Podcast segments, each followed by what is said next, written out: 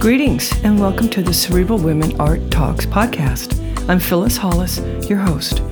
As an extension of my Instagram page, Cerebral Women, this podcast offers insights into the visual art world. I interview artists, mainly artists of color and female artists, who will freely articulate what inspires their creativity. In addition, you'll hear interesting perspectives from dedicated art professionals who work with artists and the art institutions that feature them. I'm confident that collectively, these individuals will indeed stimulate your mind as they do our eyes. Please know these interviews are conducted in my Manhattan apartment, so please forgive the background sounds of city life. Welcome to the Cerebral Women Art Talks podcast. In this episode, I feature Sean Green. Sean is a techie who is in the business of art. Sean is CEO and co founder of Arternal, the first technology company to focus exclusively on bringing client relationship management technology to the art world. Essentially, he works with art professionals that need tools to help them focus on what they do best, which is sell art and deepen relationships with their clients. In this episode, we learn another aspect of what drives the art world. Welcome and enjoy.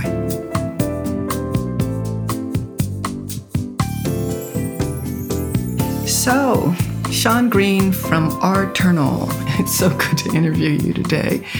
Glad to be here. We're living in a very interesting time. So let's just jump into it. So you you run a company, you're the founder of a company by the name of Arternal.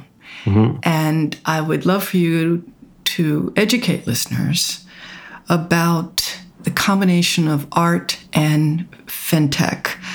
Tell us about that technology, uh, what motivated you to launch the platform, uh, give us an idea of the challenges and um, what your goals are. I know that's a lot to open up with, but I figured why not? yeah. Um, yeah. We started Arternal uh, focused on the artist. It was a different name, you know, back in 2012. Um, but we focused on the artist initially and then when we got into the New Museums incubator program, uh, we decided to focus on the collector. And then from the collector, we positioned ourselves with a focus on behind the scenes at the gallery. And it was in 2015 when dealers said, you know, we really only care about sales, that we then said, okay, if that's the case, then we're going to build the number one sales driving tool for you. Hmm. And, you know, we're like, software is the key. Uh, it's funny because people are like, you're not going to be able to get any dealer to give you access to their inventory and to their high profile connections. And I was like, well, I mean, if you create amazing technology and they want to interface with that technology, they need to be able to leverage us as a utility. And if they think of us as such, then they're going to place their information in it. And we're going to help them, you know, obviously be very security focused and, you know, follow the data protection laws um, so that they can feel a, a level of comfort uh, in working with our solution.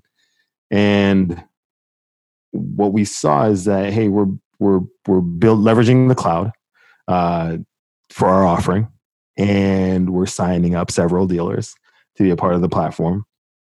And we're like, well, this is interesting because we actually have a network of dealers who we're working with now.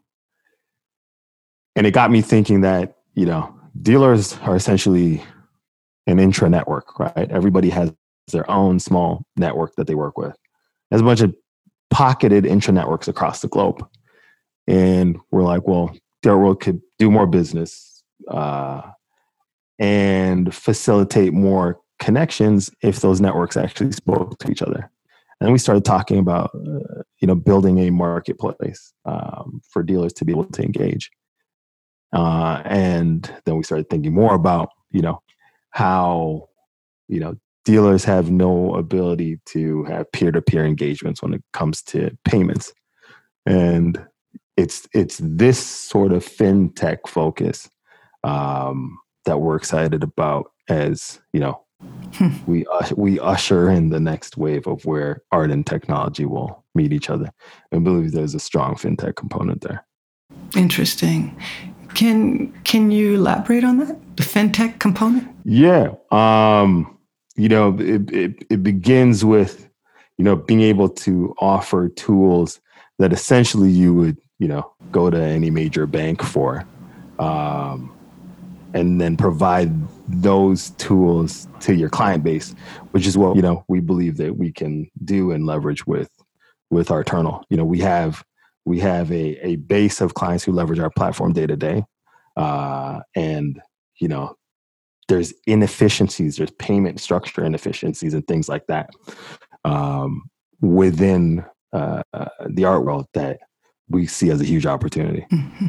So before we talk about your clientele, I want to ask you at any point have you considered yourself a disruptor in the art slash fintech world? Um yeah, I mean that that term gets thrown around, you know, a lot. These like buzzword right, terms, right? Um, you know, and you know we're changing the game, which is can be looked at as disrupting. I like innovating because that that's that's essentially what we're doing. We're we're giving people better tools to run and operate their business. Right, that's the ground floor. If people it, you know how, how are you going to do anything if people aren't digital and so it's about getting the getting in on the ground floor give them tools to optimize uh, their business and be able to do what their goal is focus on driving better sales mm-hmm. So uh, share with us who your clients are and how they use the um, technology to drive revenues.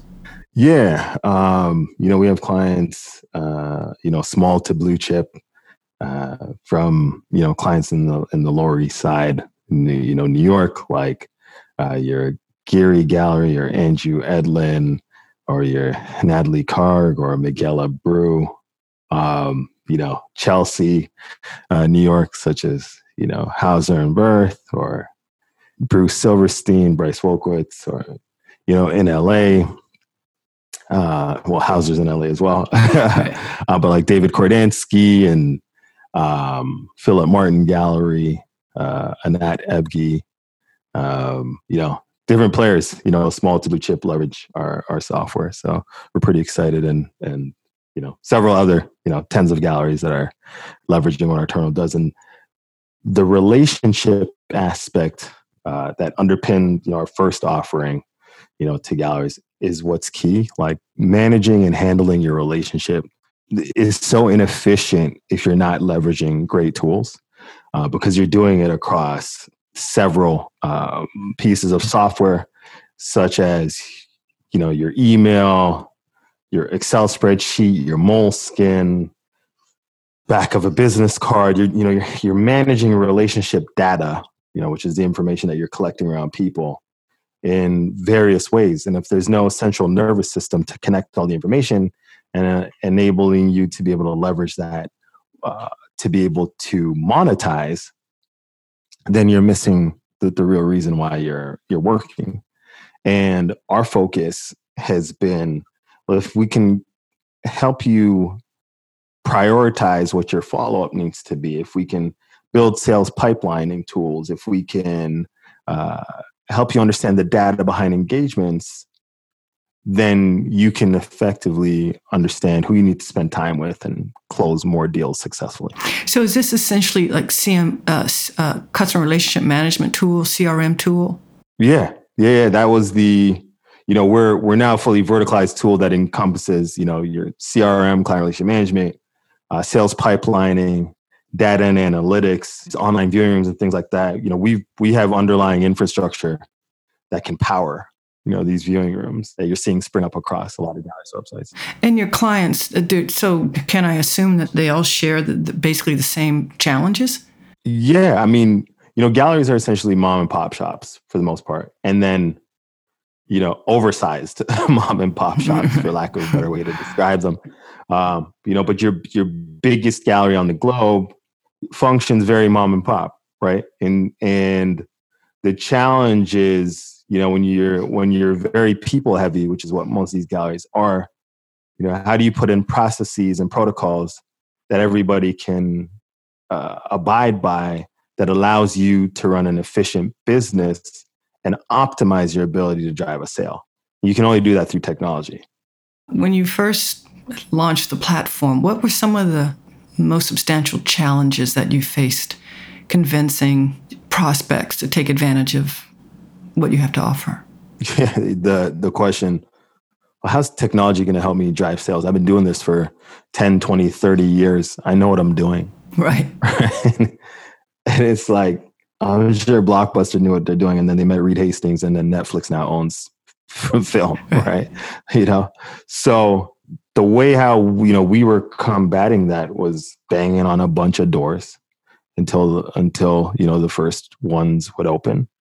Uh, getting the ability to understand the existing workflows and processes, so that as we build technology, we were sensitive to to the way in which uh, they executed on their day, and that it would feel, you know, very familiar when they're underneath the hood of our tools. Hmm. And so, when you're able to provide value that they're looking for, like being able to organize my sales, right? Not waste a bunch of time, being able to do hyper personal communication at scale.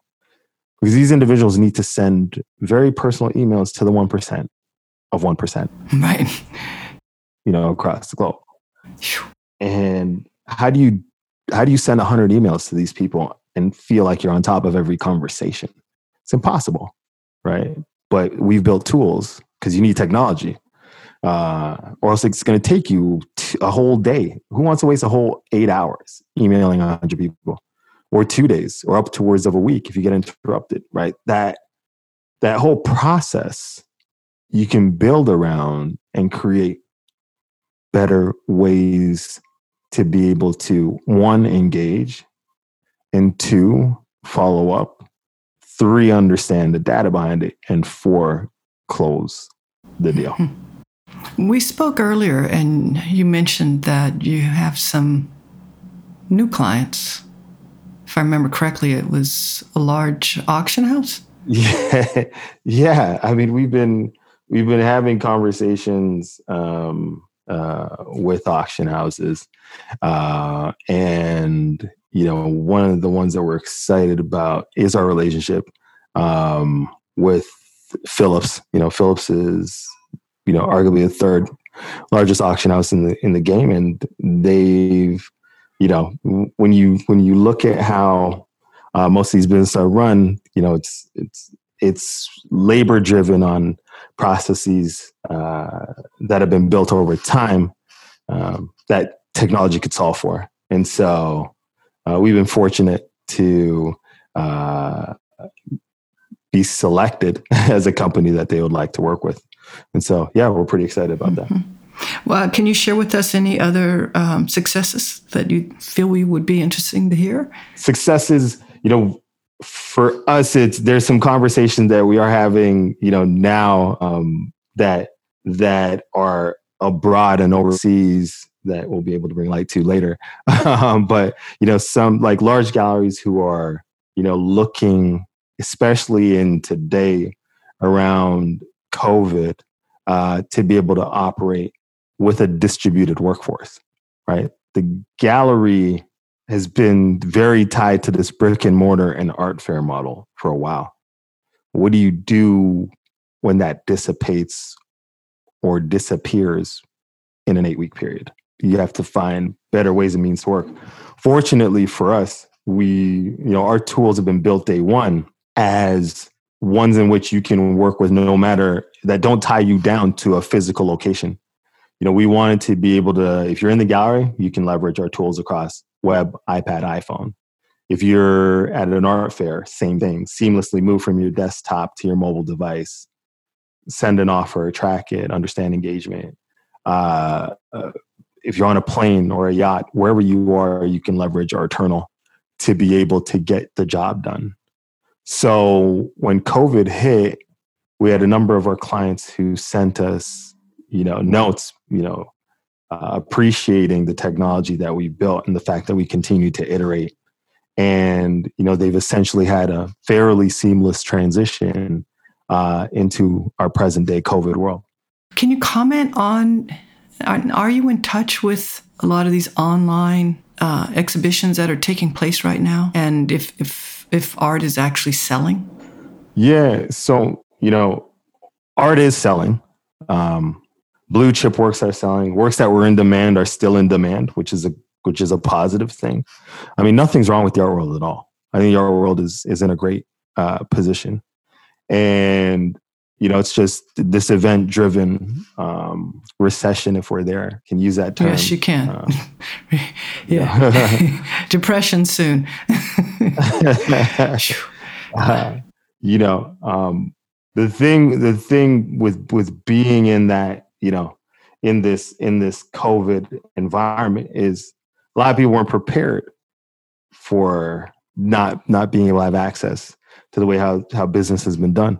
With the fairs and the online and the and the rise in the online viewing room you know uh we're in touch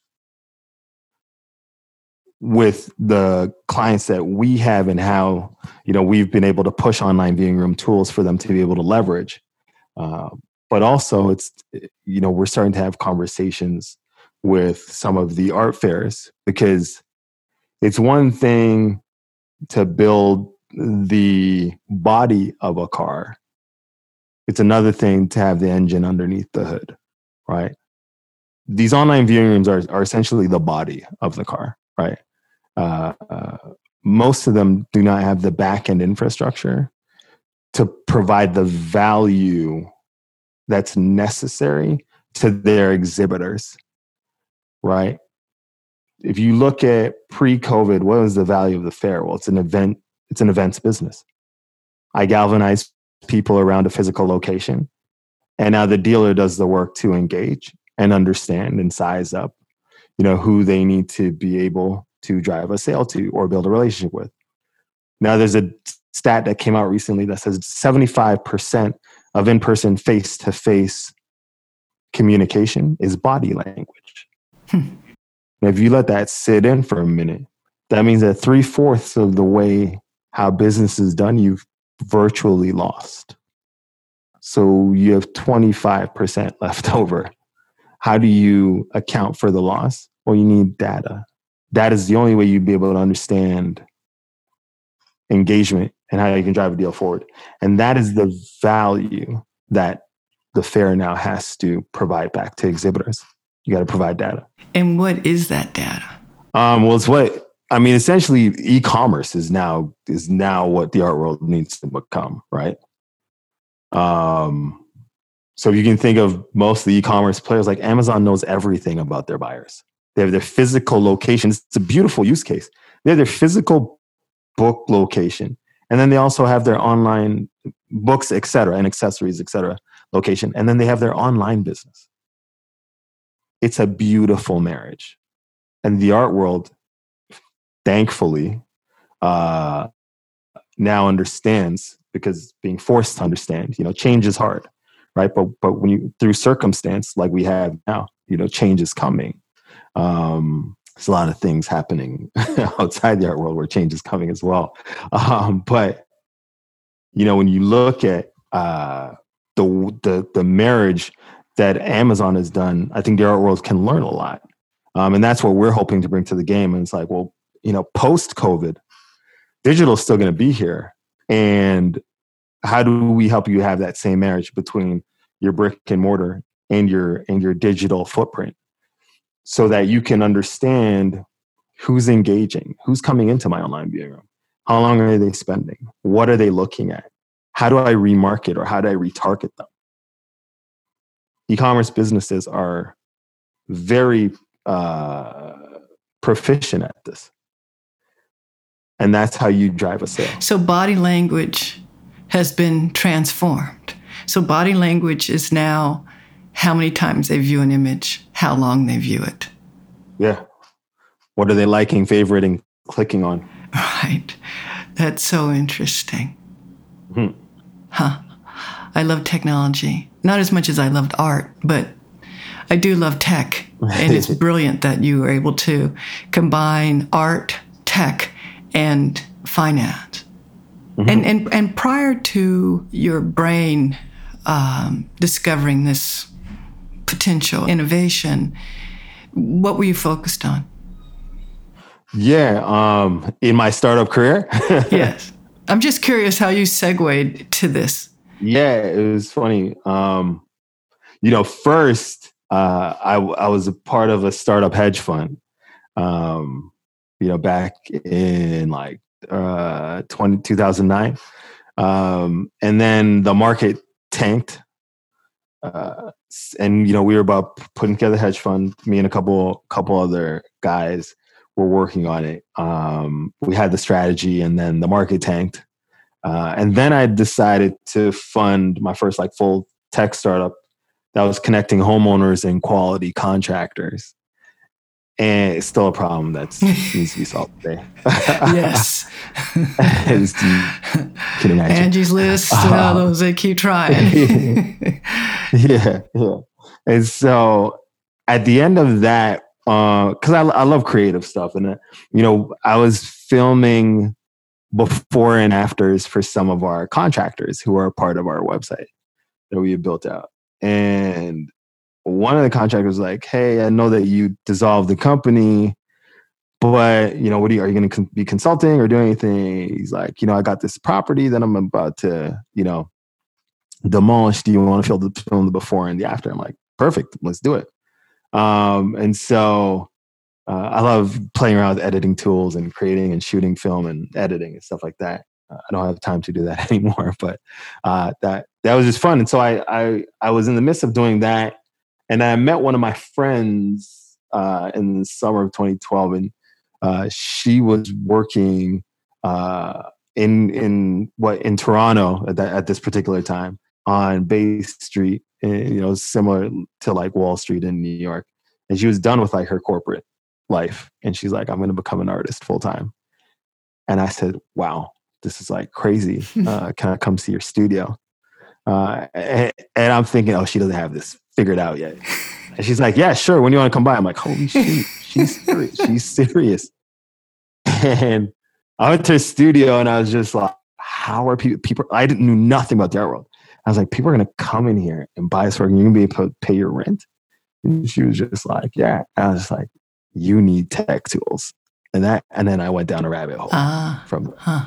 to where I am today, building industry leading tools with Arternal far removed from our artist focus. But yeah, what a but great space to be in, though. You know, you get to yeah, work with yeah. uh, the quant as well as the artist. yeah, right. Building algorithms and all that. Yeah, stuff. yeah, yeah. No, it's great. Plus, you you understand it, so that's always key. Yeah. Y- you know which questions sure. to ask. Yeah, exactly. So this has been a great conversation, and we should probably wind down. But so let's talk about post COVID. Yeah. You know, you have technology that was an effective tool in the past, more effective in the present, in the future. Well, art institutions, galleries, auction houses, etc.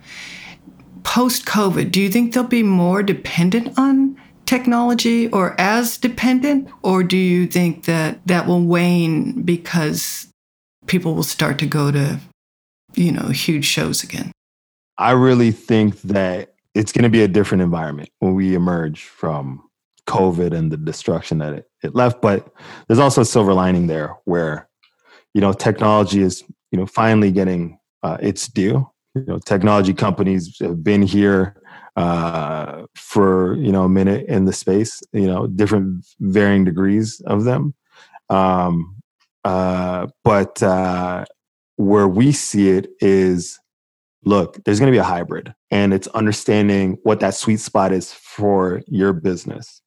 You know, they say it takes, I think, 21 days to form a habit. And so if that's the case, we're going to be well deep into it 12 to 18 months from now, right? Mm-hmm. So essentially, you're going to have to make your business a digital business for, you know, 12, 18, 24 months and then as people start to emerge, you know, nobody's going to jump right into it head first. right? People are going to sit on the sidelines and see how things are, and then they're going to emerge, kind of like, you know, the dawn of spring. and where you see the animals, like, any animal that's creeping out of a hole is looking left and right and doing it gingerly, right? right. so, There'll be a lot of that. there'll be a lot of that before you find people congregating yeah. the way how they were uh, at Frieze, at Basel, at the Armory Show, at Expo Chicago, you know, et cetera, and just being on the circuit, right? Um, and so, what are you going to do in the meantime? It's you know you're going to learn how you can be effective in a, in a digital environment, and we're here, you know, to be able to support that. Great. Well, Arternal, I love the business model, love the innovation, and um, it's corny for me to say you should feel proud, but I'm going to say you should feel very smart uh, because you're ahead of the game. Sounds like you're ahead of the game. Thanks. Because you were in the game before the virus hit. Right. So, yeah. you know, unbeknownst to you and everyone else, your technology has become a, a vital tool for these these organizations now. Um, well, congratulations. thank you, thank you, thank you. Appreciate you and, and uh, giving me a platform to tell a part of our story, which. Oh, for sure. I mean, I, I love tech, and I think it's really important for people to understand its role in in different industries. And this conversation, I was trying to take it back, you know, take it down to uh, layman talk as, as much as we could, and and you and you did a good job of it. Right. And a real signal that your approach is smart is that you have all size businesses uh, considering it and taking advantage of it. So, mm-hmm. um, well, thank you so much. I'll talk to you soon. thank you as well. Definitely. You take care. Thank you for listening to Cerebral Women Art Talks podcast. For additional content, please visit cerebralwomen.com and be sure to follow Cerebral Women on Instagram.